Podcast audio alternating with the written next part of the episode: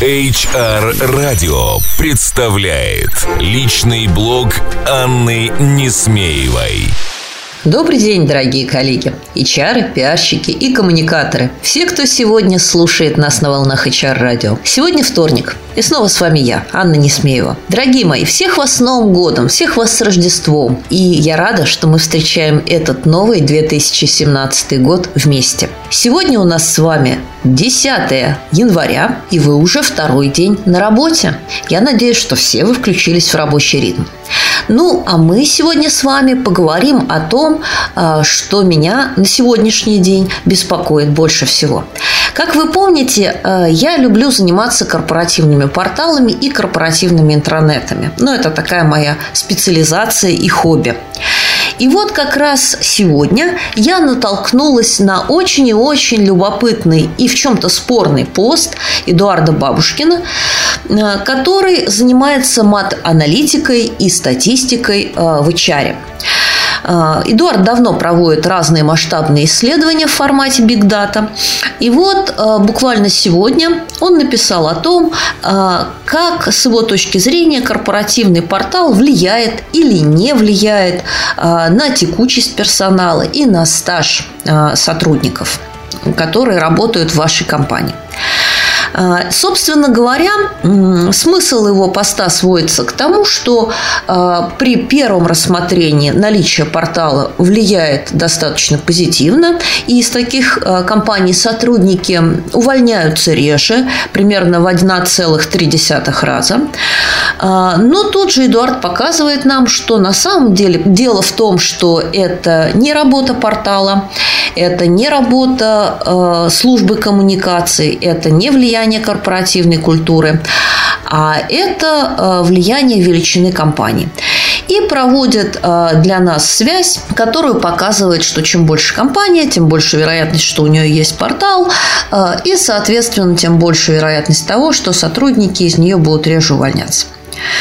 А, но вот тут мне хотелось бы сказать свое слово, не знаю уж, насколько оно будет для вас веским, и обратить ваше внимание на тот факт, э, что старое логическое построение после того, как, не значит из-за того, как, работает и в данном случае.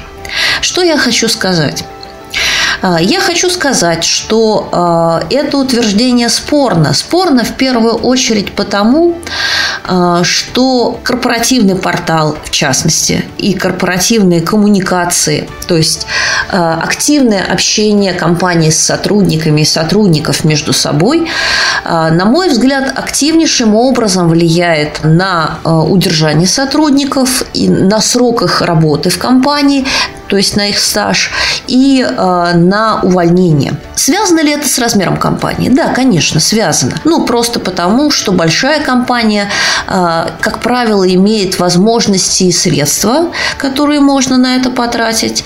А во-вторых, она имеет острую необходимость, потому что когда сотрудников много, э, если ты не вкладываешься э, в коммуникации, в связи внутри компании, в инструменты коммуникации, каким, безусловно, является портал, стал, то компания будет работать плохо.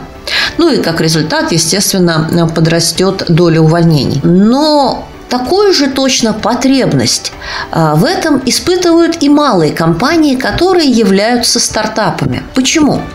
А вот здесь я поделюсь с вами своей статистикой и своими наблюдениями.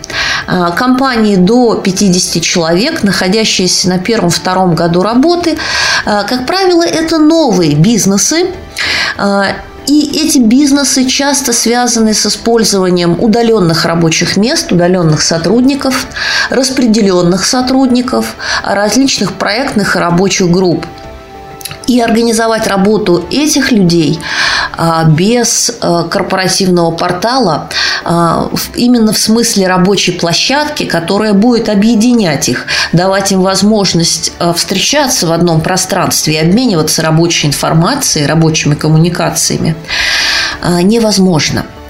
И эта потребность для таких малых компаний даже более острая, чем для больших, имеющих у себя офис. И здесь, мне кажется, этот тренд достаточно примечателен.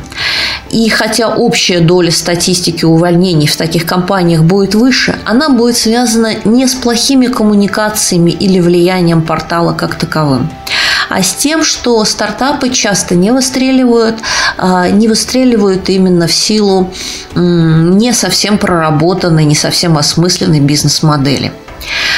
А, поэтому а, я призываю вас в завершении сегодняшнего своего поста подумать над двумя вещами. Над тем, что какого бы размера ваш бизнес не был, корпоративные коммуникации в первую очередь важны для того, чтобы он работал. Я здесь имею в виду не пресс-релизы, не газеты, не новостные порталы, как факт, а пространство, в котором вы обмениваетесь рабочей информацией, а, ваш рабочий workflow, где вы ставите задачи, устанавливаете календари, обмениваетесь файлами, коммуницируете с друг другом, обсуждая проекты. И такое пространство вам необходимо. И неважно, как вы его назовете. И вторая история, а, над которой я предлагаю вам подумать и которую я предлагаю вам освежить в своей памяти, это то, что фраза «после того, как» не значит «из-за того, как работает и продолжает работать. Поэтому, когда вы будете осмыслять статистику, которую вы собираете по компании и по своему интернет-порталу, а я надеюсь, вы это делаете, а, вы обязательно а, должны постараться выявить факторы влияния, потому что события, произошедшие после чего-то, совершенно не обязательно имеют причину в предыдущем событии. Ну что же, а я на этом прощаюсь с вами до следующего вторника и постараюсь э, к следующему вторнику найти вам не менее горячую интересную тему.